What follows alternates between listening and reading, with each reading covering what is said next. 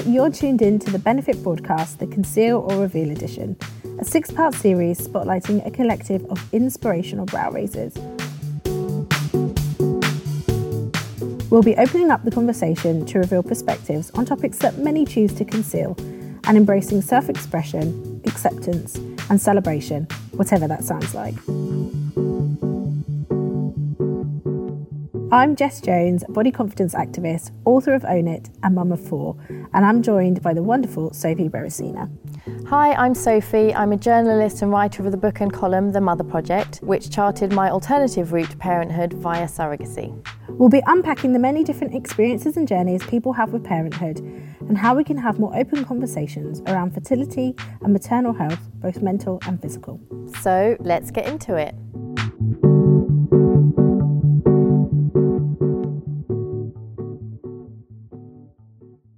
First, we're going to throw it right back to talk about our earliest experiences with motherhood. For me, it was obviously meeting my daughter for the first time. It had kind of slightly different connotations because I didn't carry her. She yeah. was a surrogate baby. So I suppose like that must be very different from you meeting your first child. But I built up this how am I going to feel when I see this baby for the first time that I didn't even know from the inside. But I remember a whole mix of emotions. It was so weird, but mostly like I was really nervous and I was so overwhelmed. And I was like, do I love her? I don't, how am I supposed to know yet? And oh my God, a baby's supposed to look like that because I'd never seen one before. It was like a dream, but a really amazing dream. Yeah. Do you remember what your first was like? Yeah, I think really similar. So you don't know what to expect, do you? Also, my first looked a bit like an alien, which I was like, when you see them on telly in the movies, they're like these perfectly rosy, plump babies. And I was like, why does she look like that? I have told her that as well, so it's fine. I can say it publicly.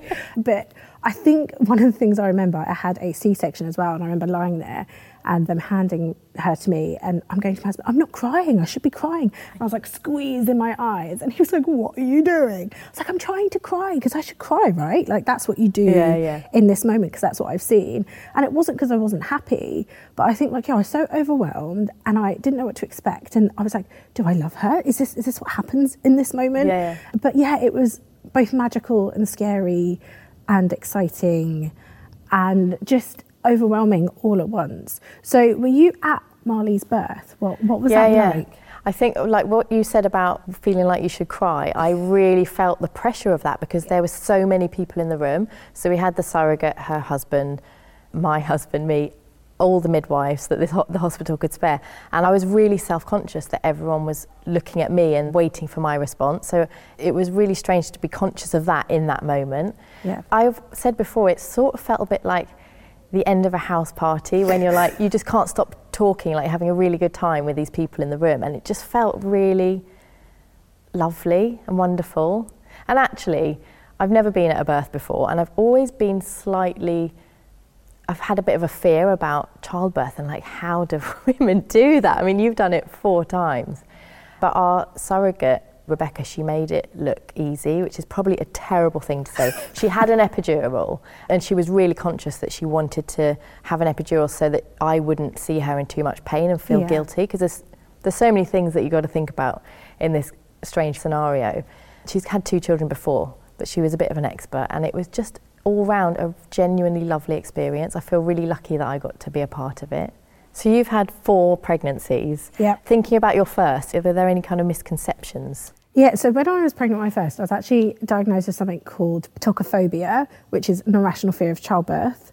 Oh. So ah. I really struggled when I was pregnant because I realised the baby had to come out, which you kind of think people would know at the beginning. But I really struggled with it. So I wasn't sure, I guess I couldn't really get excited about it because I had this looming fear. So I was scheduled for a C section. And once I had her, I was absolutely fine. And I guess actually then being pregnant after that, I had all these expectations that my pregnancies would all be exactly the same, and they absolutely were not. But I think I just thought it'd be really easy and I'd be glowing and no, like just not. She was born in August as well, so it was really hot. I mean, really ladylike. I had my legs wide open with a fan, lying on the sofa. But I thought all my pregnancies would be the same, and they, they just weren't. They Sorry, did so you different. have her on the sofa? No. Absolutely not. okay. Um, at the hospital, I had a C-section. I've had four C-sections right. as well. So I've only experienced labour once in all four pregnancies. And I think a lot of what we expect comes from TV or movies. We just have this idea, don't we, of Yeah. what it's going to be like. And it's not always like that. But I also think people don't talk about the messy side or the uncomfortable sides of pregnancy or the side effects of pregnancy that maybe make you uncomfortable or aren't so ladylike to talk Yeah. about. And I find that really hard because I didn't want to then admit that maybe sometimes I wasn't enjoying it because I think everyone expects you to. So like, oh, you look great, you're glowing, how lovely, and you're like, oh, I do not feel good right now. But you didn't almost want to say that Yeah. to anyone, which I found quite difficult. Yeah, that's really interesting because a lot of people have said to me, you're really lucky that you didn't have to experience pregnancy and childbirth.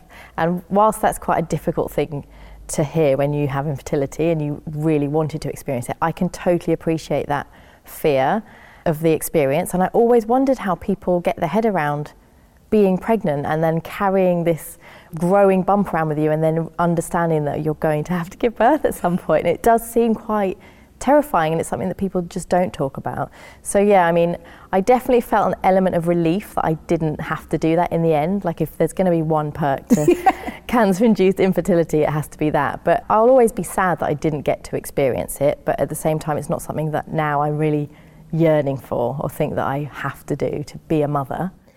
What do you wish you had known before having a child? For me, I think that I wouldn't like them all the time, which sounds awful, Yeah. but I absolutely love them with every cent of my being.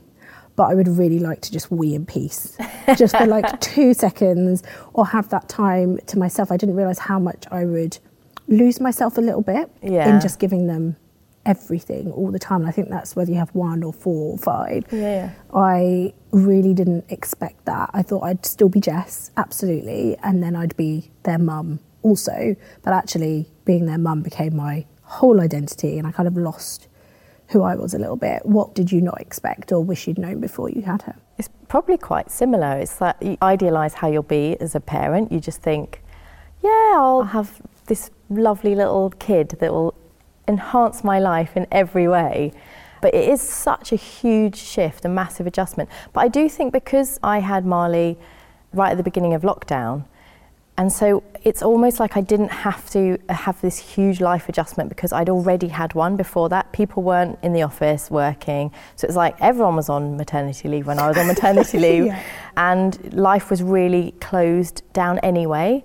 So I really experienced a loss of I, you know, we didn't do any baby classes, we didn't do NCT, and I was like, this is not the parenthood that I was expecting. But at the same time, it was really helpful because it wasn't this massive, frightening adjustment. It was by degrees. Yeah, and you didn't have to have visitors. So I had my third just before lockdown, two days before lockdown, and I was really glad that I could just sit in my pants and not have to worry about anyone coming over Yeah. and having to make tea and share the baby. We got that time to really just be Yeah. together, which I guess was a pro of something that wasn't so positive. Yeah. Have you become the mother you thought? I thought I was going to be like Mother Earth, everything organic. I'm going to be so organised. And I literally shoved chicken nuggets down their mouth, like running out the door every morning screaming, Get your shoes on! That's like my daily occurrence. And I'm very different to how I thought Yeah. I would be as a mother. Yeah, I think I'm quite pleased that I find it quite instinctive because I never thought I was particularly maternal. I, I'm very nurturing. I've always had cats and I'm obsessed with my cats, which is actually how I knew that I would be able to love this surrogate baby that I didn't know because I'm like, if I can adore something that's a different species like it was a member of my own family, I'm going to be fine with a baby. So I've really taken to it in a way that's really natural, even like changing nappies. Never done that before. And I was like, yeah, this is great. This is cool. I can do it. And it doesn't freak me out. And I've had this irrational fear of snot all my life. That was You gotta get over that. That was what was really bothering me. It was like babies, kids are always snotty, and it just makes me feel quite ill Yeah. normally. Oh my god, I'm totally fine now. Don't even need a tissue.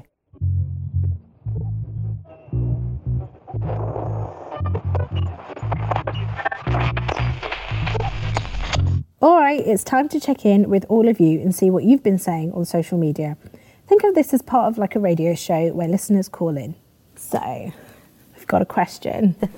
Someone said, How do you decide on a surrogate? I can probably answer that one.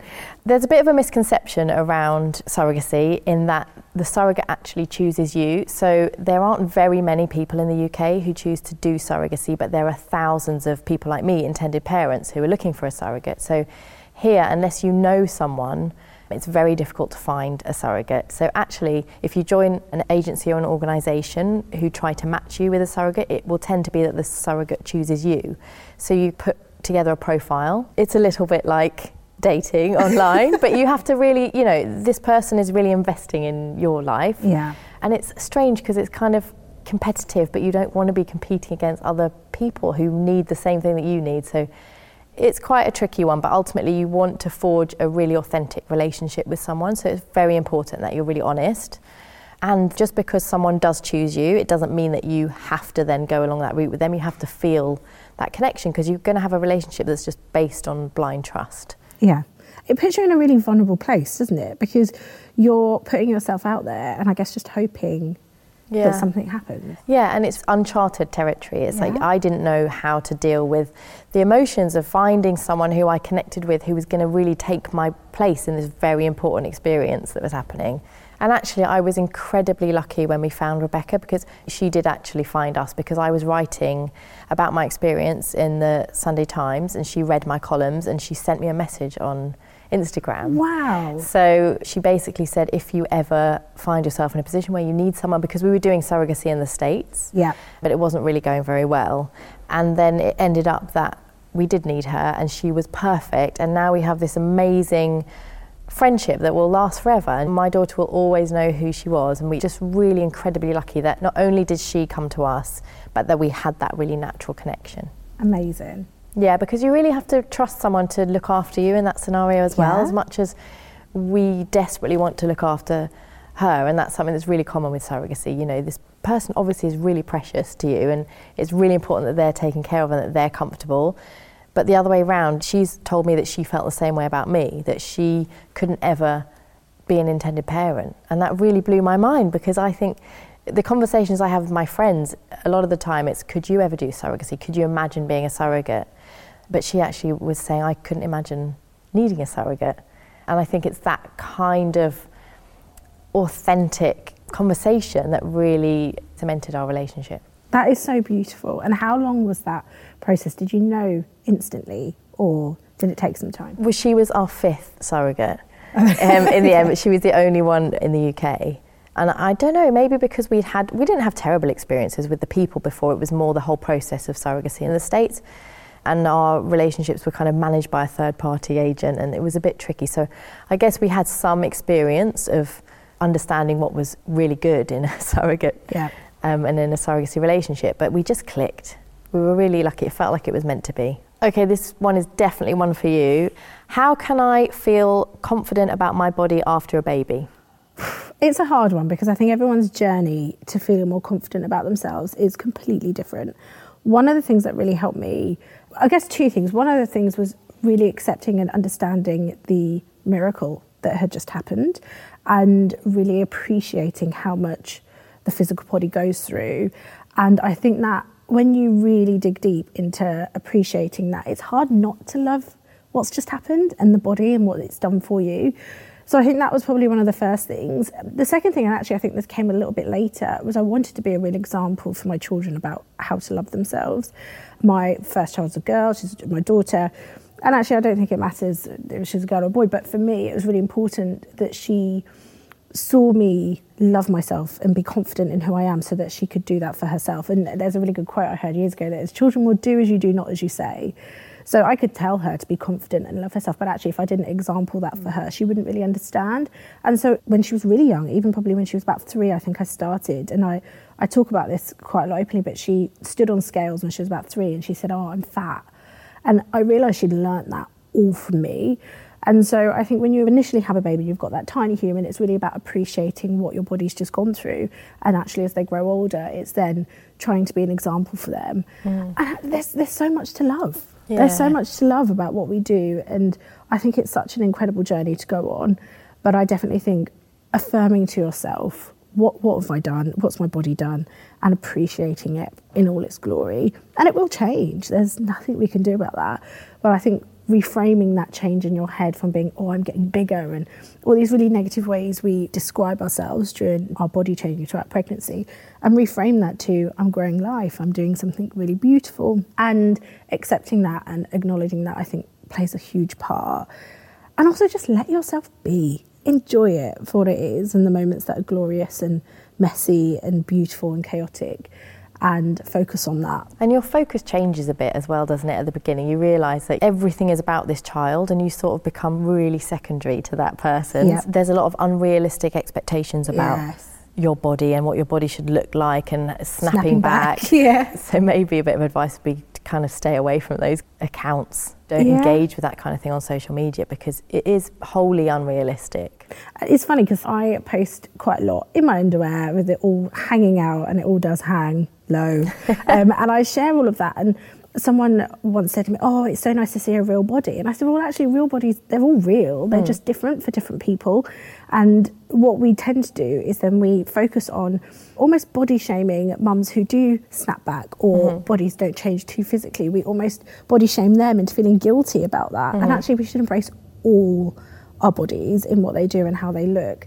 But my biggest tip is follow people who maybe have a similar body to yours or who aren't made up and done up. You know, it's not glamorous all the time. I really represented that myself, though, to a lot of people because you don't just go around saying, my baby is a surrogate baby. So people would see me when she was really little and I didn't have to snap back or change my body. I didn't have pregnancy to get over. And I could really see a lot of, a lot of poor new mums like looking at me going, oh, how's she done it? and I didn't want to go and say, well, I didn't actually carry myself because I didn't know if they were thinking that. But I really felt that. Yeah. You know, I, I didn't want to misrepresent that something is easier than it should be for most people. And we compliment when people have babies. It's almost like our natural immediate reaction to compliment what they look like. Yeah. Oh, you look like you don't even look like you've had exactly. a baby. Like it's a really negative thing if you yeah, do. Yeah. And so I think I also realised changing my language when I spoke to friends when they had babies, just not commenting on what they looked yeah. like. And if I did, it was all positive because they did just do something incredible. But it also took away the focus on the body because like you said, mothers become mothers in various different mm-hmm. ways and you can't tell that by looking at someone and so i think taking away that aspect of the conversation helped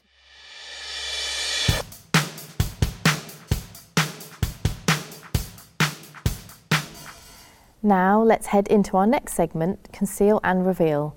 Here we want to talk about the things which we've maybe found hard to express or show in the past and also some topics we'd love to shed light on today. So, Jess, do you think motherhood is seen as a social expectation for women? Yes. Yeah, I think we, I always laugh about it, but it's like two adults, two children, makeup of the world, mum stays at home, looks after the children, and we have this lifestyle that I guess is really, really outdated. And I, you know, I'm a mum of four, so clearly it was something that I wanted in life. But I've got friends who didn't, but get asked all the time. Yeah. And actually, even when you have one child, people go, oh, when are you going to have another one? Like, there's this constant question. And it's interesting because people tend to ask mothers, but not fathers the same thing. And I find it really, really frustrating when people's family makeups are so different now. It's something that we've really got to get over mm. and stop expecting. Yeah, I remember I got a taxi once and the guy was being really chatty and he was asking me how old I was, which I thought, oh, that's a bit of a that's a bit of a stretch, but fine. And I told him I was 40, and he was like, Oh, how many kids have you got? And I said, uh, No, no, none yet. And he was like, You better get cracking. And I actually just said to him, Well, I can't. Just to make him feel a that little bit of discomfort because yeah. he was really putting that on me. But you do just get it all the time. And I also get a lot of letters of people saying, you know, don't feel like you have to have a child. And I think that's a really nice sentiment. That's a good thing to say, but everyone has their own personal feelings about this. And no matter if you feel a pressure from society, it's about how you feel yeah. about having a child. And I just felt such an overwhelming urge that I was going to be a parent. I didn't feel an urge that I had to have a baby, but I just knew that I had to be a parent. And so we would do whatever it took to get us there. But I have a lot of friends who have never felt that way, who don't feel that urge, and they'll have a very different way of life, but there's no judgment either way. No, and I think that's the key point is not judging anyone's decision. All our lives are going to be different, and some couples just don't want the responsibility mm. of having children.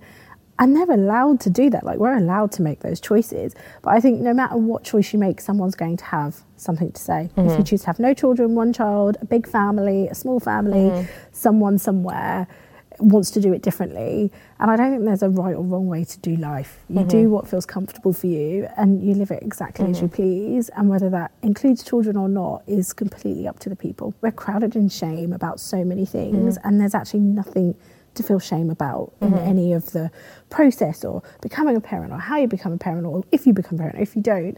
But until we open the conversation, it's constantly going to continue being a taboo and mm-hmm. things just shouldn't be. Yeah, absolutely.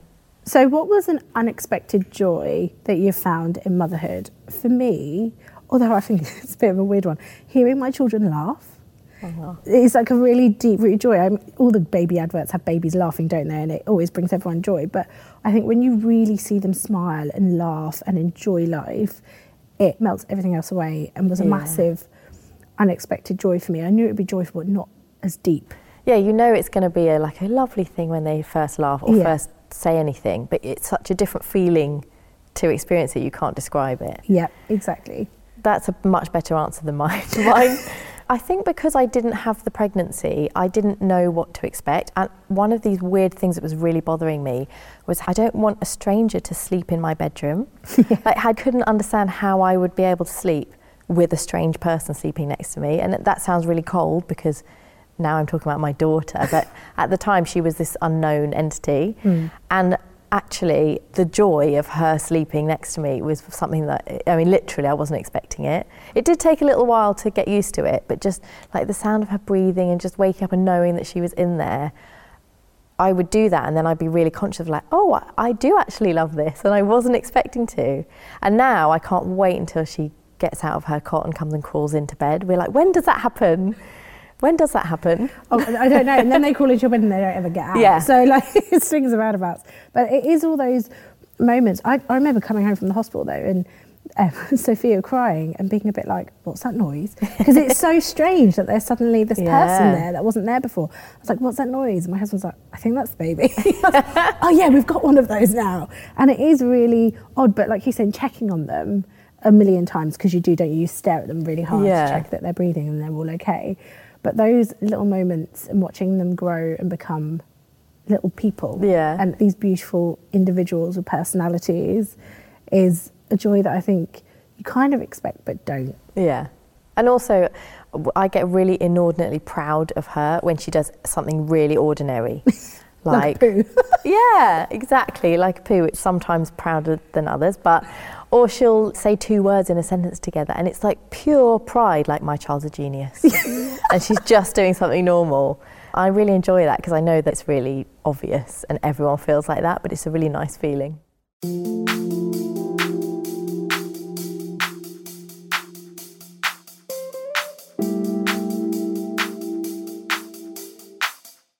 Now we're going to dive a little bit deeper with some DMC. Now, for those who don't know, that means deep, meaningful chat. So, Sophie, I am a working mum, mm-hmm. and there are some challenges that come with that. What challenges have you come across being a working mum yourself? I initially found it brilliant because I was on maternity leave for a year and I did actually love it. I didn't feel like, oh, I wish I was back at work. But then when I went back to work, I felt like I'd rediscovered myself again. It felt like me time, which yeah. is such a weird thing to say about work. But I really do love the balance that it gives my life because it makes work makes being a mother more meaningful and then being a mother makes work more meaningful. So that bit was brilliant. Now that I've really got into it, I am struggling with the juggling. Just a bit of juggling. Do you know what it is for me? It's the time constraints. Yeah. It's like trying to fit the amount of work I have to do in really set hours because before I could go in early and it would be fine and just stay until my work was finished. But now I need to go in after I've dropped my daughter at nursery, so I can't ever be earlier than I need to. And I've got to go at least an hour earlier than I normally would. And then once I'm at home, I'm not working. I'm parenting. Yeah. And there's no space for anything else. So I feel like the outstanding work that I haven't finished just builds up. It's, I feel like I'm adding to a pile of work. And then the next day it's the same thing. I just can't get through it. And I've never really experienced that before. So everything kind of feels a bit unfinished. I think that will be forever. Sorry to be the bearer of oh. bad news. But you know what? I have learned to show myself the grace when a to do list isn't finished and motherhood or not, they just never get done. And so showing myself the grace of that has made that juggle feel a bit better because I think there's a pressure that we put on ourselves to get it all done all the time. We must get all the motherhood to do lists done. We must do dinner, we must do bedtime, we must read the book, we must do this, and then the work to do list. And actually being comfortable with there being things left on that list has helped me tremendously. Mm. And like you, I love the balance of work and motherhood. And I love what you said about it making each of them more meaningful because I'm Jess at work and at home I'm mum. Mm-hmm. And so I've got these two identities as such. And it's so nice that I can have those because I think it's really hard when you're at home and you are just consumed with being, Mum, Mum, can I have this? Mum, can I have this? And you're just doing everything for everyone. And at work, you're you again yeah. and have this time to yourself to make adult decisions and have adult conversations and not watch cartoons for two minutes yeah. or listen to nursery rhymes. I think the biggest challenge for me, though, was the judgment that I didn't expect to come from being a working mum. And it's funny because you can't really win, can you? If you're a stay at home mum, people are going to judge you. If you work, people are going to judge you. But I didn't realise how much that would bother me mm-hmm. and the guilt that I would feel. And I think as soon as you become a parent, you feel guilty for all sorts of reasons you never expected. Mm-hmm. But I really struggled with what are people going to think that I have four children and I work almost full time. And I, I, work from home, so I come back to work pretty soon after my youngest, and he's only 14 weeks. And people's reaction to that is like, what? Like they're mm. horrified. And I didn't realise how awful that would make me feel. It's very old fashioned, isn't it? Like yeah. you're, you're actually setting some really impressive standards. And for your kids, they're being brought up by someone who does really like express the importance of that balance and it's really admirable and it's really a shame that people judge you for that.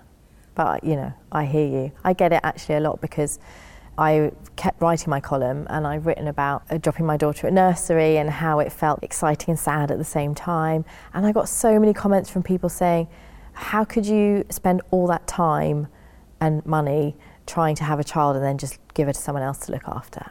Do you think that's a stigma that comes with infertility or going through a different journey yeah. to become a parent, is that something that yeah. comes with it? You feel like you can't complain mm. or you can't find it as difficult as you do find it because you should I, be grateful. Yeah, you should be grateful. And I've spoken to a friend of mine who adopted, and he says the same thing. He's like, there's more judgment, there's more expectation for everything to be wonderful. And I think, particularly with adoption, it's hard for him to express. He does find it as challenging as anyone else finds being a parent he does find it as tiring. He does get exhausted. He does get depressed sometimes, but you feel like you can't you can't complain about it because you're complaining about this scenario that you've worked so hard for. And it's very much the same with IVF, with surrogacy, with any kind of parenting. But I think there is an expectation, like you say, you tried really hard to have this scenario, so now be grateful for it. And that's so hard, isn't it? And I've had the flip side of that where I've maybe complained about how hard it is and someone said, well, you should be grateful that it's easy for you to have children.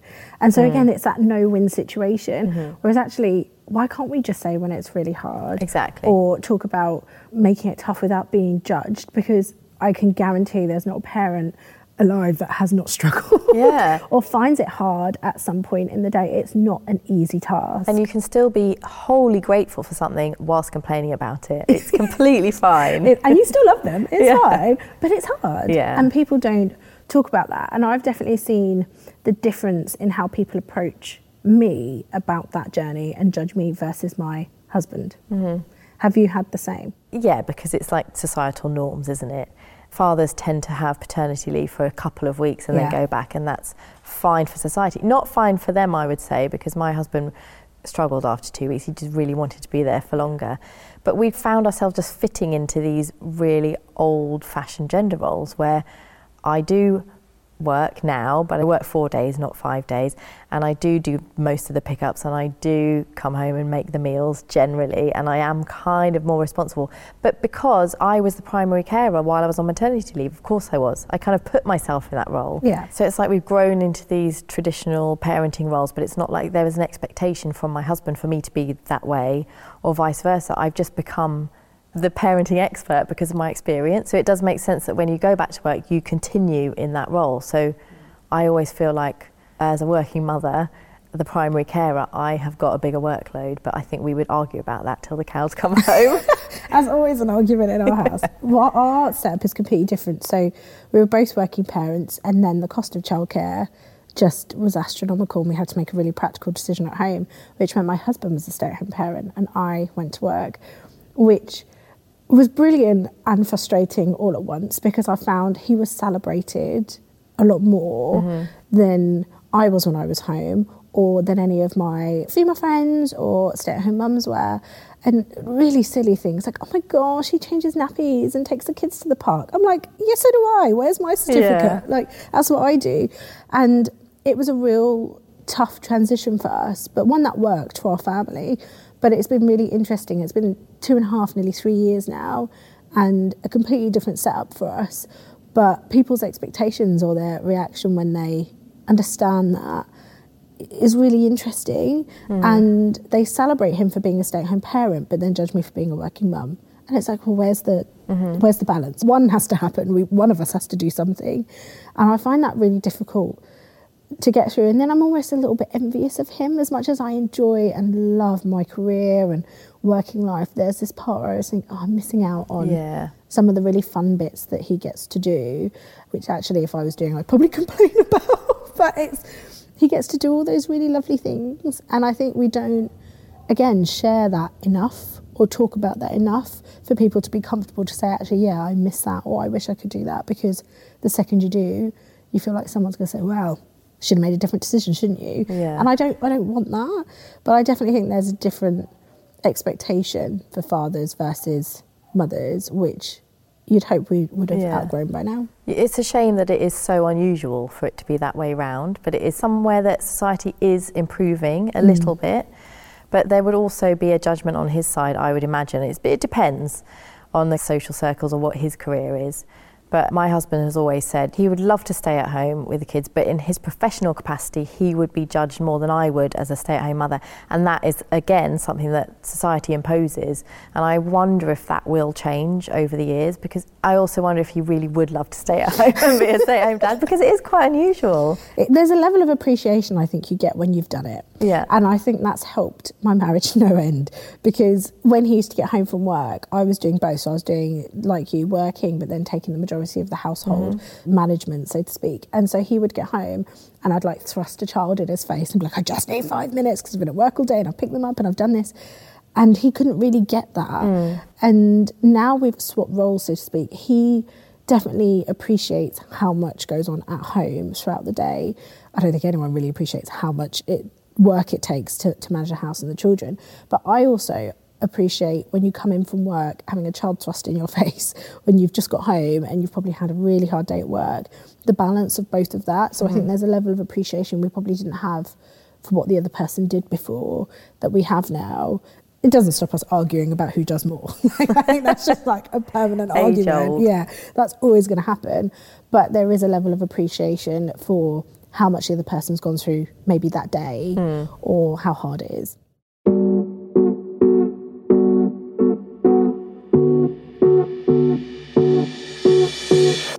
Right, we're going to wrap things up with some bits of advice for everyone listening. I think I would like to talk about my best bit of advice for anyone preparing to have a child is to not worry about things that you can't possibly understand until you get there.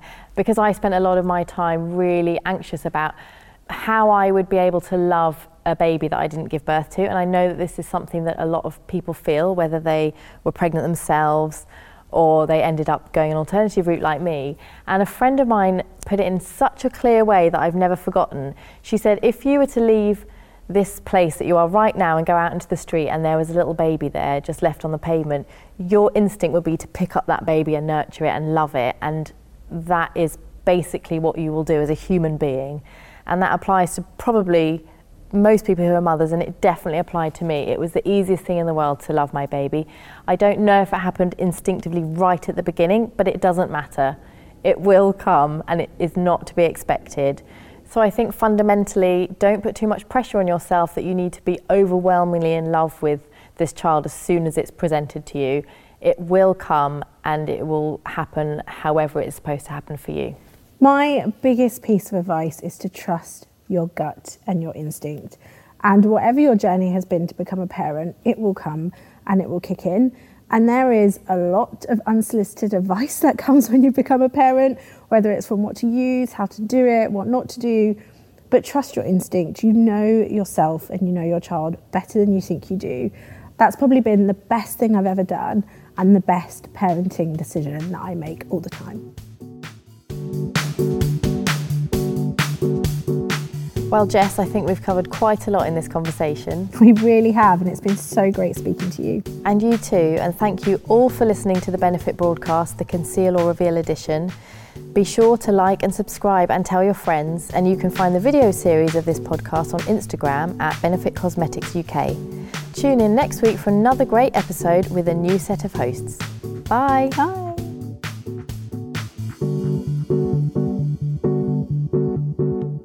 This episode of the Benefit broadcast, the Conceal or Reveal edition, was hosted by Sophie Beresiner and Jessica Jones. For more information on motherhood, fertility, and other topics covered in this episode, please see the show notes for links to resources. It was produced and edited by Content is Queen. Original creative production and casting by The Digital Fairy. Original music by Alice Boyd.